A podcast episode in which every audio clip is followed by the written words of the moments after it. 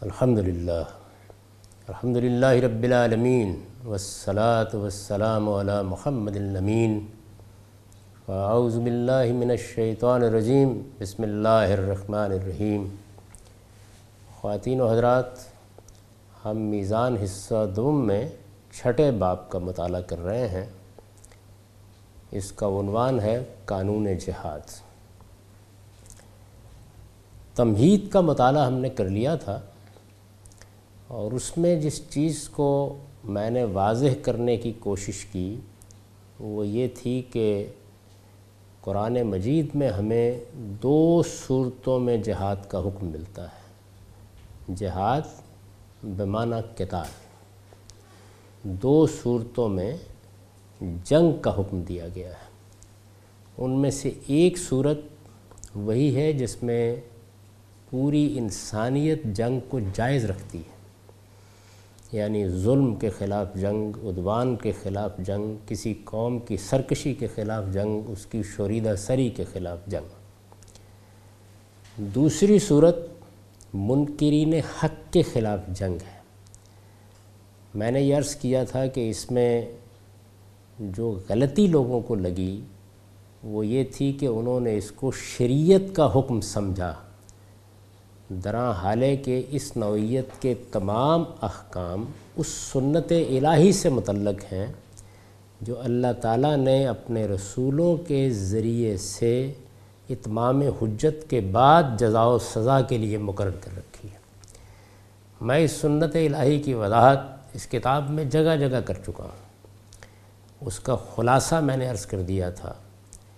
کہ جس وقت اللہ تعالیٰ اپنے کسی رسول کے ذریعے سے کسی قوم پر اپنی حجت پوری کر دیتا ہے یعنی اس پر حق کو اس درجے میں واضح کر دیتا ہے کہ کسی کے پاس کوئی عذر باقی نہیں رہتا، تو پھر اسی دنیا میں جزا بھی ہوتی ہے اور سزا بھی ہوتی ہے۔ چنانچہ اس نوعیت کے تمام احکام جن میں مشرقین کے خلاف اقدام کا حکم دیا گیا ہے، اہل کتاب کے خلاف اقدام کا حکم دیا گیا ہے۔ اس نوعیت کے تمام احکام اس سنت الہی سے متعلق ہیں۔ یہ سزا ہے، عذاب ہے۔ اس کا جنگ اور کتال سے کوئی تعلق نہیں ہے۔ اس کے لیے جن دو آیتوں کا میں نے انتخاب کیا، ان پر بھی اس کتاب کے طالب علموں کو توجہ کرنی چاہیے۔ یعنی اللہ تعالیٰ نے جہاں یہ بات واضح کی ہے اور اصول کے طور پر واضح کی ہے کہ جنگ کی اجازت ہی کیوں دی جاتی ہے۔ اس کے لیے میں نے جس آیت کا انتخاب کیا وہ سورہ حج کی آیت ہے۔ آپ دیکھ چکے ہیں کہ اس میں صرف مسجدوں کا ذکر نہیں ہے، اس میں کلیساؤں کا ذکر بھی ہے۔ اس میں خانقاہوں کا ذکر بھی ہے، اس میں یہودیوں کے معابد کا ذکر بھی ہے۔ اور یہ فرمایا کہ اگر اس کی اجازت نہ دی جاتی تو خدا کی عبادت گاہوں تک میں خاک اڑتی، یہ برباد کر دی جاتی۔ اور دوسرے کے لیے سورہ یونس کی آیت کا انتخاب کیا، جس میں یہ بتایا گیا ہے کہ جب اللہ کے رسول آتے ہیں تو خدا کی وہ سنت ظہور پذیر ہو جاتی ہے جس کو میں نے قانون اتمام حجت سے تعبیر کیا ہے۔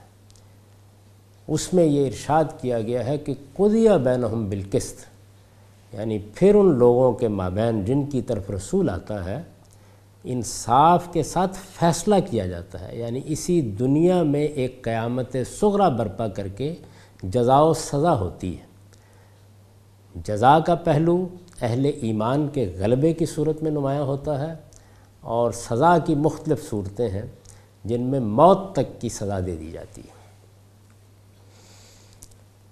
اب ہم یہ دیکھیں گے کہ اس جہاد کا اذن مسلمانوں کو کس موقع پر دیا گیا اور کس وجہ سے دیا گیا۔ تمہید میں اس بنیادی حقیقت کی وضاحت کے بعد اب اسی حقیقت کی توضیح ہوگی آگے۔ اس میں ظاہر ہے کہ سب سے پہلا سوال یہی پیدا ہوتا ہے کہ کیا جنگ یا جہاد کی نوعیت یہ ہے کہ ایک نیکی کا کام سمجھ کے میں اٹھوں اور اس کا آغاز کر دوں؟ کیا اس کی نوعیت یہ ہے کہ ایک جتھا بنایا جائے اور اس کا آغاز کر دیا جائے؟ اگر یہ ہے یعنی ایک تتو کا کام ہے، نیکی کا کام ہے، خیر کا کام ہے جیسے نماز پڑھنی ہے، روزہ رکھنا ہے، حج کرنا ہے، انفاق کرنا ہے، لوگوں کی خدمت کا کوئی کام کرنا ہے، میں جب اٹھوں اس کام کی پتہ کر دوں، کیا اس طرح کی صورتحال ہے؟ تو قرآن مجید نے اس کے لیے ایک بڑا معنی خیز لفظ استعمال کیا ہے، وہ ہے اذن۔ یعنی یہ ایسا نہیں ہو سکتا۔ اس کے لیے خدا اذن دے گا۔ وہ اذن کب دیا گیا؟ کیوں دیا گیا؟ اس کے لیے جو آیت سر عنوان ہے، یہ بھی سورہ حجی کی آیت ہے۔ یہ سورہ حج قرآن مجید کی بائیسویں سورہ ہے اور یہ انتالیس چالیس آیات ہیں۔ ارشاد فرمایا ہے، وزن للذین یقاتلون بانہم ظلموا وان اللہ لا نصرہم لقدیر الذین اخرجوا من دیارہم بغیر حق اللہ یقولوا ربنا اللہ جن سے جنگ کی جائے، انہیں جنگ کی اجازت دی گئی۔ اس میں دیکھیے کہ ایک تو یہ لفظ استعمال کیا کہ جن سے جنگ کی جائے۔ یعنی اگر دوسری طرف سے جارحیت نہیں ہے، تو پھر کوئی جواز بھی نہیں ہے یعنی جس طرح کہ میں نے ابتدا میں عرض کیا تھا کہ اگر کوئی قوم شوریدہ سری نہیں دکھا رہی، ہم دعوت لے کے گئے ہیں، پہنچا سکتے ہیں۔ پیغام لے کے گئے ہیں، لوگ سنتے ہیں، نہیں سنتے، اس کی تو ان کو اللہ نے اجازت دے رکھی ہے، لیکن کوئی قوم اس کے راستے میں رکاوٹ نہیں بن رہی۔ اسی طرح کوئی ظلم و عدوان کا ایسا معاملہ بھی نہیں ہو رہا کہ جس میں ہتھیار استعمال کیے گئے ہوں، ہم روکنے کے لیے کھڑے ہوں اور وہ ہتھیار ہمارے خلاف بھی اٹھا لیے جائیں۔ جارحیت سے پہلے اگر کوئی غلط کام بھی ہو رہا ہے تو تبلیغ و تلقین ہوگی۔ اور اگر اس تبلیغ و تلقین اور نصیحت اور تعلیم اور تربیت کے جواب میں ہتھیار اٹھا لیا جاتا ہے، شوریدہ سری اور سرکشی اس انتہا کو پہنچ جاتی ہے، تو پہلی شرط پوری ہو گئی۔ اوزن للذین یقاتلون۔ یعنی اب صورتحال صرف یہی نہیں ہے کہ مسلمانوں کے ساتھ کچھ ظلم، زیادتی کا ارتکاب کیا جا رہا ہے، بلکہ یہ ظلم اور یہ زیادتی اس حد تک پہنچ گئی ہے کہ ان کے خلاف ہتھیار تک اٹھا لیے گئے ہیں۔ انہیں جنگ کی اجازت دی گئی۔ یہ ہتھیار تو بہت عرصے سے اٹھا رکھے تھے۔ بلکہ یہ معلوم ہے کہ ابتدائی زمانے ہی میں مسلمانوں کو اذیتوں کا نشانہ بھی بنایا گیا، ان میں سے بعض کو قتل تک کر دیا گیا۔ اس سب کچھ کے باوجود اللہ تعالیٰ نے اجازت نہیں دی۔ سیرت کی کسی کتاب میں اگر آپ مکے کے واقعات پڑھیں تو غلاموں اور زیر دستوں کے ساتھ جو معاملہ قریش کے سرداروں نے کیا ہے اس کو پڑھنے کے بعد آدمی کے اوپر ایک عجیب کیفیت طاری ہوتی ہے کہ وہ کیا اللہ کے بندے تھے جنہوں نے ان حالات میں حق کی شہادت دی اور وہ کس طرح کے ظالم لوگ تھے جو اس طرح کے شدائد پر اتر آئے۔ لیکن اللہ تعالیٰ نے اجازت نہیں دی۔ اب یہ اجازت دی جا رہی ہے۔ الفاظ یہ ہیں کہ اذن للذین یقاتلون جن سے جنگ کی جائے انہیں جنگ کی اجازت دی گئی۔ یعنی اب مسلمانوں سے کہا گیا کہ وہ بھی ہتھیار اٹھا سکیں گے۔ کیوں؟ بینہم ظلم اس لیے کہ ان پر ظلم ہوا ہے۔ اس سے میں نے وہ عنوان قائم کیا ہے کہ ظلم و عدوان کے خلاف جنگ۔ جہاد اور قتال کی دو صورتیں ہیں۔ ایک، ظلم و عدوان کے خلاف جنگ۔ ان اللہ علیہ نصرہم لقدیر اور اللہ یقیناً ان کی مدد پر پوری قدرت رکھتا ہے۔ یعنی مطلب یہ ہے کہ اگر اب وہ اقدام کرنا چاہیں، اب وہ ظلم کا جواب دینا چاہیں، اب وہ زیادتی کی سزا اپنے مخالفین کو دینا چاہیں، تو اللہ اجازت بھی دے رہا ہے اور اللہ نصرت کا وعدہ بھی کر رہا ہے۔ اس ظلم کی مزید وضاحت کی ہے۔ الزین اخرجو من دیارہم بغیر حق، وہ جو اپنے گھروں سے ناحق نکال دیے گئے۔ گھروں سے ناحق نکال دیے گئے، یہ اپنی ذات میں بھی بڑا ظلم ہے، لیکن اس ظلم کی شناعت کو واضح کیا ہے کہ کس جرم میں نکال دیے گئے۔ یعنی انہوں نے چوری کر لی تھی، ڈاکہ ڈالا تھا، کسی قانون کی خلاف ورزی کی تھی کیا انہوں نے کسی بغاوت کا ارتکاب کیا تھا؟ نہیں۔ اللہ یقولو رب اللہ صرف اس بات پر گھروں سے نکال دیے گئے کہ وہ کہتے تھے کہ ہمارا رب اللہ ہے۔ یعنی انہوں نے توحید کی شہادت دی، اس پر ایمان کا اظہار کیا اور محض اس جرم میں گھروں سے نکال دیے گئے۔ یہ قرآن مجید میں جنگ کی اجازت کا حکم بیان ہوا ہے۔ یعنی سب سے پہلے یہی آیت ہے جس نے مسلمانوں کو اس کی اجازت دی۔ میں نے لکھا یہ قرآن کی پہلی آیات ہیں جن میں مہاجرین صحابہ کو اس بات کی اجازت دی گئی کہ وہ اگر چاہیں تو جارحیت کے جواب میں جنگ کا اقدام کر سکتے ہیں۔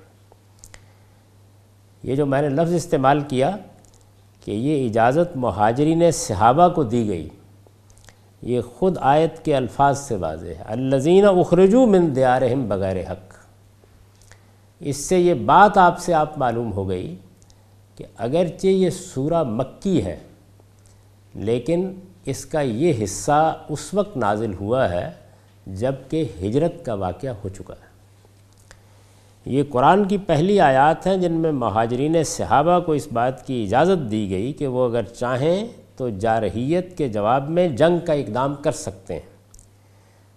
قرآن نے بتایا ہے کہ یہ وہ لوگ تھے جنہیں بالکل بے قصور محض اس جرم میں ان کے گھروں سے نکلنے کے لیے مجبور کر دیا گیا کہ وہ اللہ ہی کو اپنا رب قرار دیتے ہیں۔ قریش کے شدائد و مظالم کی پوری فرد قرار داد جرم اگر غور کیجیے تو اس ایک جملے میں سمٹ آئی۔ یعنی یہ جو قرآن مجید نے فرمایا نا کہ الزین اخرجو من دیارہم بغیر حق اللہ یقولو رب اللہ۔ یہ چند الفاظ کا ایک جملہ ہے، لیکن اس پوری فرد جرم کو بیان کر دیتا ہے، جس کی وجہ سے اللہ تعالیٰ یہ اجازت دے رہے ہیں۔ اس کی وجہ یہ ہے کہ کوئی شخص اپنے وطن اور گھر بار کو اس وقت تک چھوڑنے کے لیے آمادہ نہیں ہوتا، جب تک اس کے لیے وطن کی سرزمین بالکل تنگ نہ کر دی جائے۔ بینہم ظلموں کا اشارہ انہی مظالم کی طرف ہے۔ اور قرآن نے انہی کی بنیاد پر مسلمانوں کو یہ حق دیا ہے کہ اب وہ جارحیت کے خلاف تلوار اٹھا سکتے ہیں۔ اس سے جو حقیقت واضح ہوئی وہ یہ ہوئی کہ یہ ظلم ہے پرسیکیوشن ہے ادوان ہے۔ جس کی وجہ سے اللہ تعالیٰ نے یہ بات روا رکھی کہ اب مسلمان بھی تلوار اٹھا سکے۔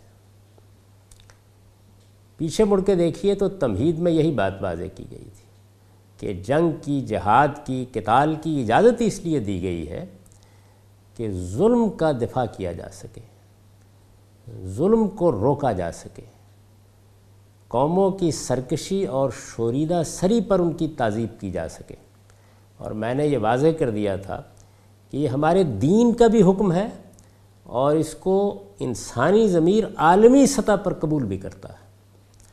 چنانچہ اقوام متحدہ بھی جنگ کی اجازت دیتی ہے اور جب دیتی ہے تو اسی اصول پر دیتی ہے۔ جارحیت ہوئی ہے ظلم و عدوان کا ارتکاب ہوا ہے، کسی قوم نے سرکشی کا ارتکاب کیا ہے، اس کے بعد پھر جنگ کی اجازت دی جاتی ہے۔ یہاں زی زیر بحث نہیں ہے کہ ظلم کی تعین کے معاملے میں غلطی ہوئی ہے یا وہ اقدام صحت پر مبنی ہے، وہ اطلاق ہے۔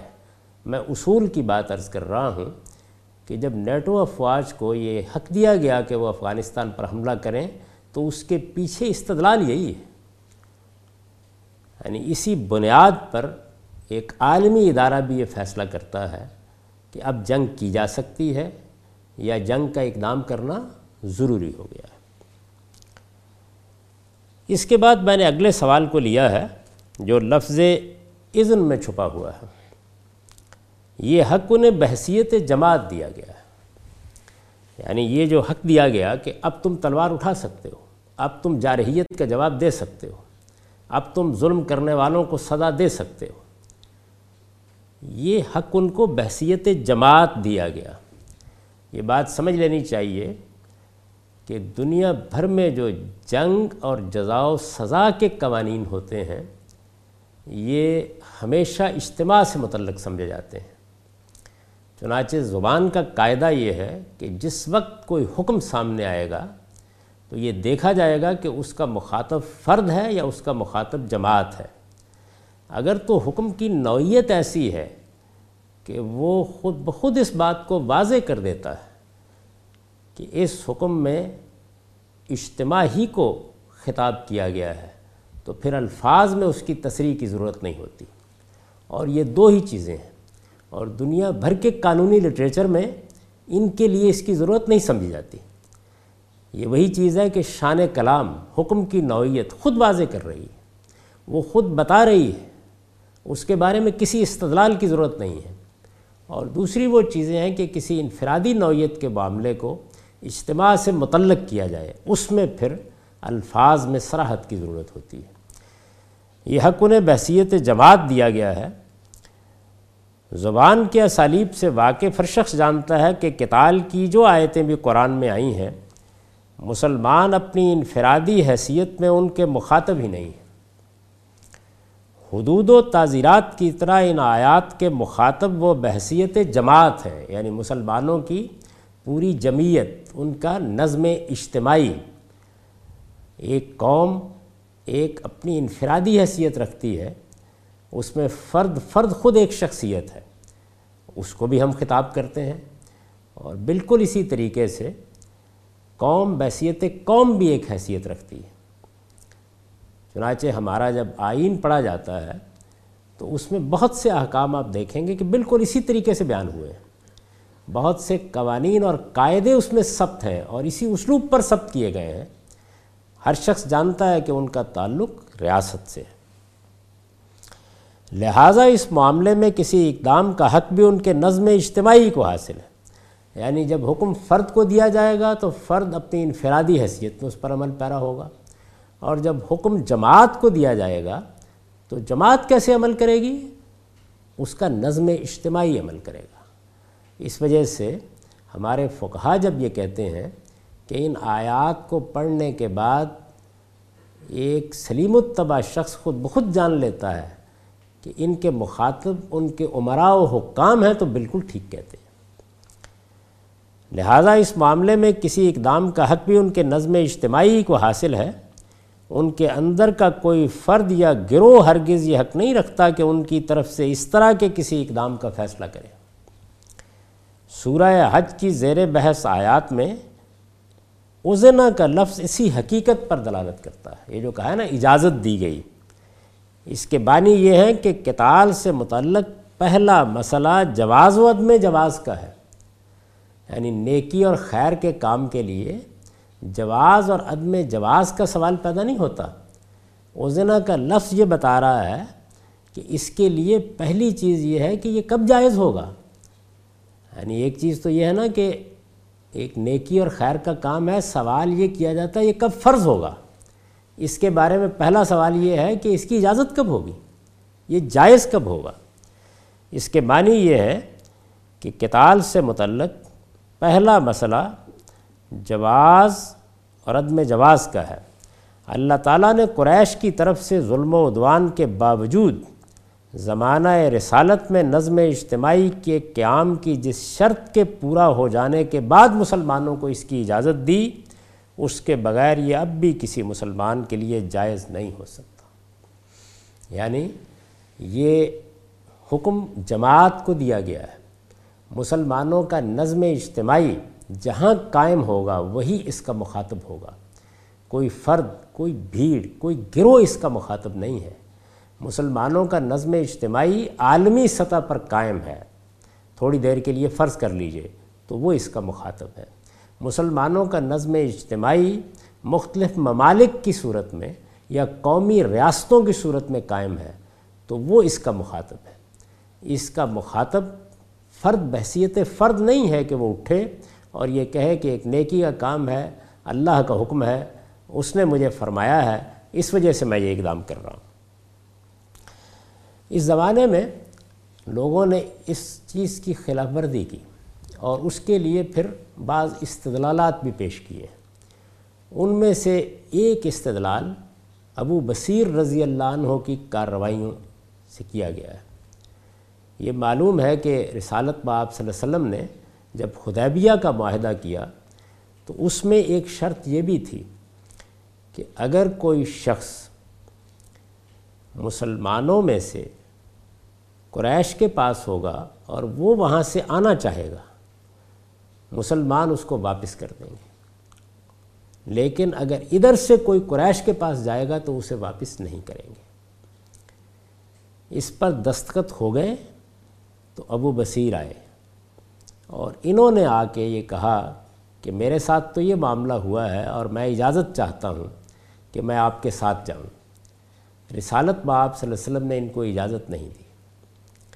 انہوں نے جا کے ایک جگہ پہ ڈیرا ڈال دیا۔ اور پھر وہاں سے یہ قریش کے خلاف کچھ کارروائیاں کرتے تھے۔ تو بعض لوگ ان کارروائیوں سے یہ استدلال کرتے ہیں کہ ایک فرد کی حیثیت سے بھی ہم جنگ کا اقدام کر سکتے ہیں۔ اس پر میں نے تبصرہ لکھا ہے کہ اس زمانے میں بعض لوگ اس کی تردید میں یعنی یہ جو اصول اوپر بیان کیا گیا ہے، اس کی تردید میں صلح حدیبیہ کے بعد قریش کے خلاف ابو بصیر رضی اللہ عنہ کی غارت گری سے استدلال کرنا چاہتے ہیں۔ ابو بصیر رضی اللہ عنہ نے سمندر کے کنارے جا کر اس شاہراہ پر ڈیرا ڈال دیا تھا جہاں سے ان کے قافلے گزرتے تھے۔ اور یہ بلغم تجارتی قافلے ہوتے تھے۔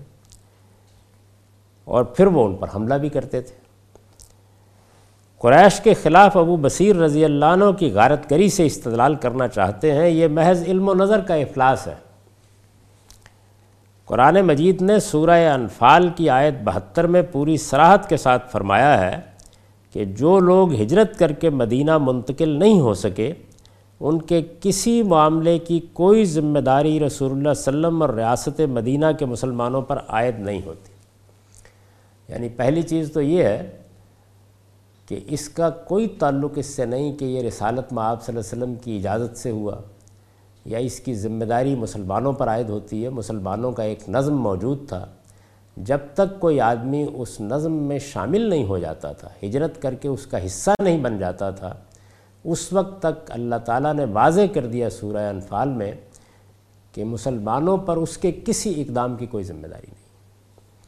چنانچہ ابو بصیر نے اگر کوئی اقدام کیا ہے تو وہ اپنے طور پر کیا ہے اور اس اقدام سے اگر کسی قانون، کسی قاعدے، کسی ضابطے کی خلاف ورزی ہوئی ہے تو اس کی ذمہ داری بھی انہی پر عائد ہوتی ہے۔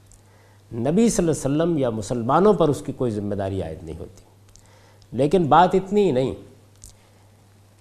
میں نے لکھا ہے کہ پھر یہی نہیں، بخاری کی روایت کے مطابق اس کا حوالہ میں نے دے دیا ہے۔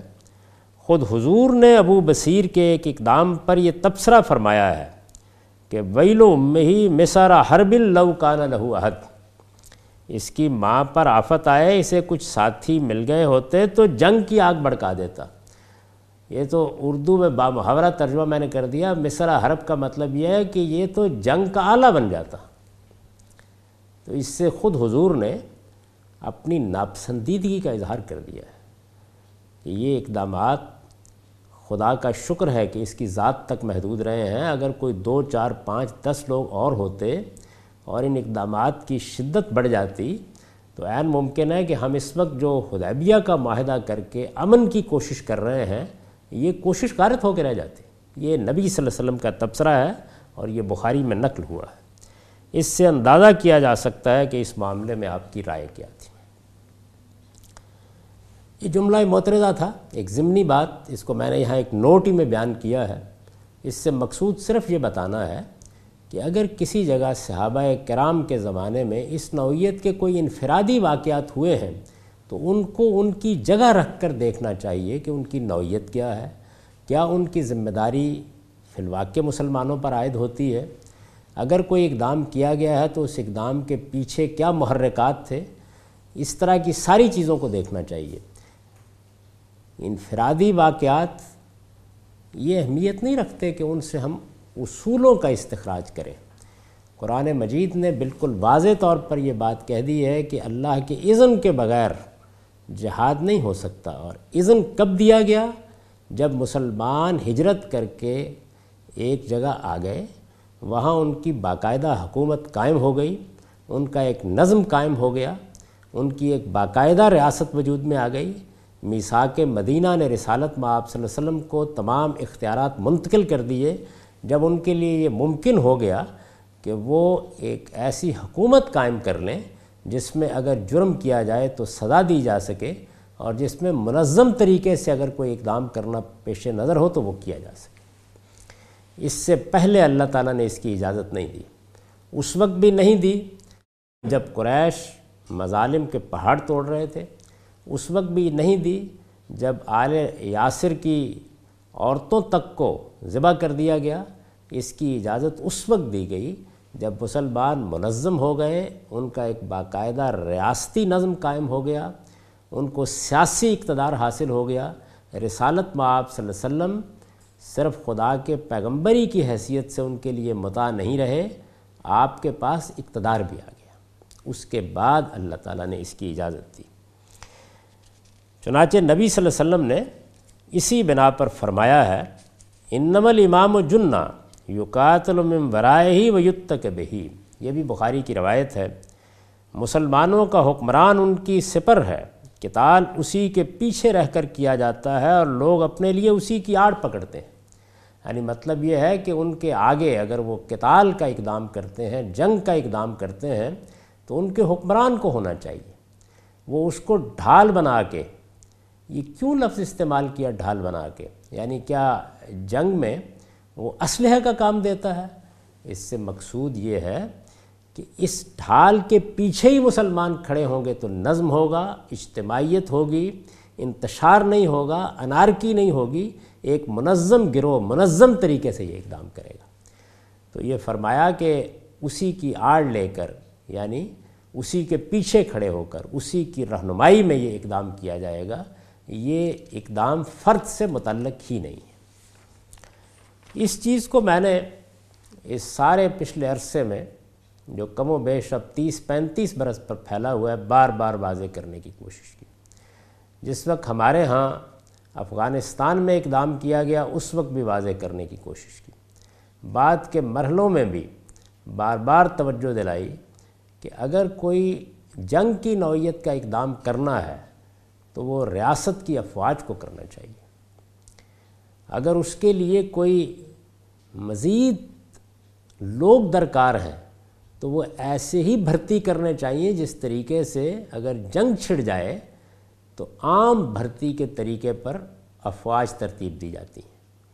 یہ طریقہ کسی صورت میں بھی موضوع نہیں ہے کہ افراد کو، تنظیموں کو یہ اجازت دے دی جائے کہ وہ اپنے اپنے گروہ بنا لیں اور پھر ان کے ذریعے سے دائیں اور بائیں مختلف نوعیت کی کارروائیوں کے لیے دستے بھیجے جائیں۔ ان کو ہر حال میں ریاست کے نظم کے اندر آنا چاہیے۔ بالکل اسی طرح سے جیسے فوج ریاست کے نظم میں ہوتی ہے، جیسے پولیس ریاست کے نظم میں ہوتی ہے۔ فوج اور پولیس بھی غلطی کرتی ہے، لیکن اس کے ازالے کے لیے ہمارے پاس ایک باقاعدہ نظام موجود ہوتا ہے۔ چنانچہ بار بار توجہ دلائی گئی، اس کو کوئی سننے کے لیے تیار نہیں ہوا۔ اور پھر ایک وقت وہ آ گیا کہ جب لوگوں نے اپنی آنکھوں کے ساتھ دیکھا کہ جن کو وہ مجاہدین کہتے تھے، انہوں نے ایک دوسرے کے گلے کاٹے، ایک پورا ملک کھنڈر بنا دیا گیا۔ جو آگ لگی، وہ آج تک بجھائی نہیں جا سکی۔ صرف افغانستان ہی نہیں، پاکستان بھی اس کے نتائج بھگت رہا ہے۔ یہ چیز ہے جس کی وجہ سے میں یہاں پر بھی یہ توجہ دلانا چاہتا ہوں کہ جہاد اور کتال ظلم و عدوان کے خلاف جہاد اور قتال یقیناً اسلام کا حکم ہے۔ دیکھیے، میں نے یہ لفظ استعمال نہیں کیا کہ دفاع میں میں یہ عرض کر رہا ہوں ظلم و عدوان کے خلاف جہاد یقیناً اسلام کا حکم ہے۔ لیکن یہ حکم کس کو دیا گیا ہے؟ یہ ریاست کو دیا گیا ہے۔ کسی فرد یا کسی جماعت کا یہ کام نہیں ہے کہ وہ اس نوعیت کا کوئی اقدام کرے۔ یہ ایک ایسی بنیادی بات ہے جو ساری بحث سے پہلے ہر شخص کو سمجھ لینی چاہیے، آخری درجے میں سمجھ لینی چاہیے۔ اس میں ادنا کوتاہی بھی ہوئی تو وہی نتائج نکلیں گے جو اس وقت ہم اپنے ملک میں دیکھ رہے ہیں۔ اقول و قولی حاضہ وستغفر اللہ لی ولکم ولسائر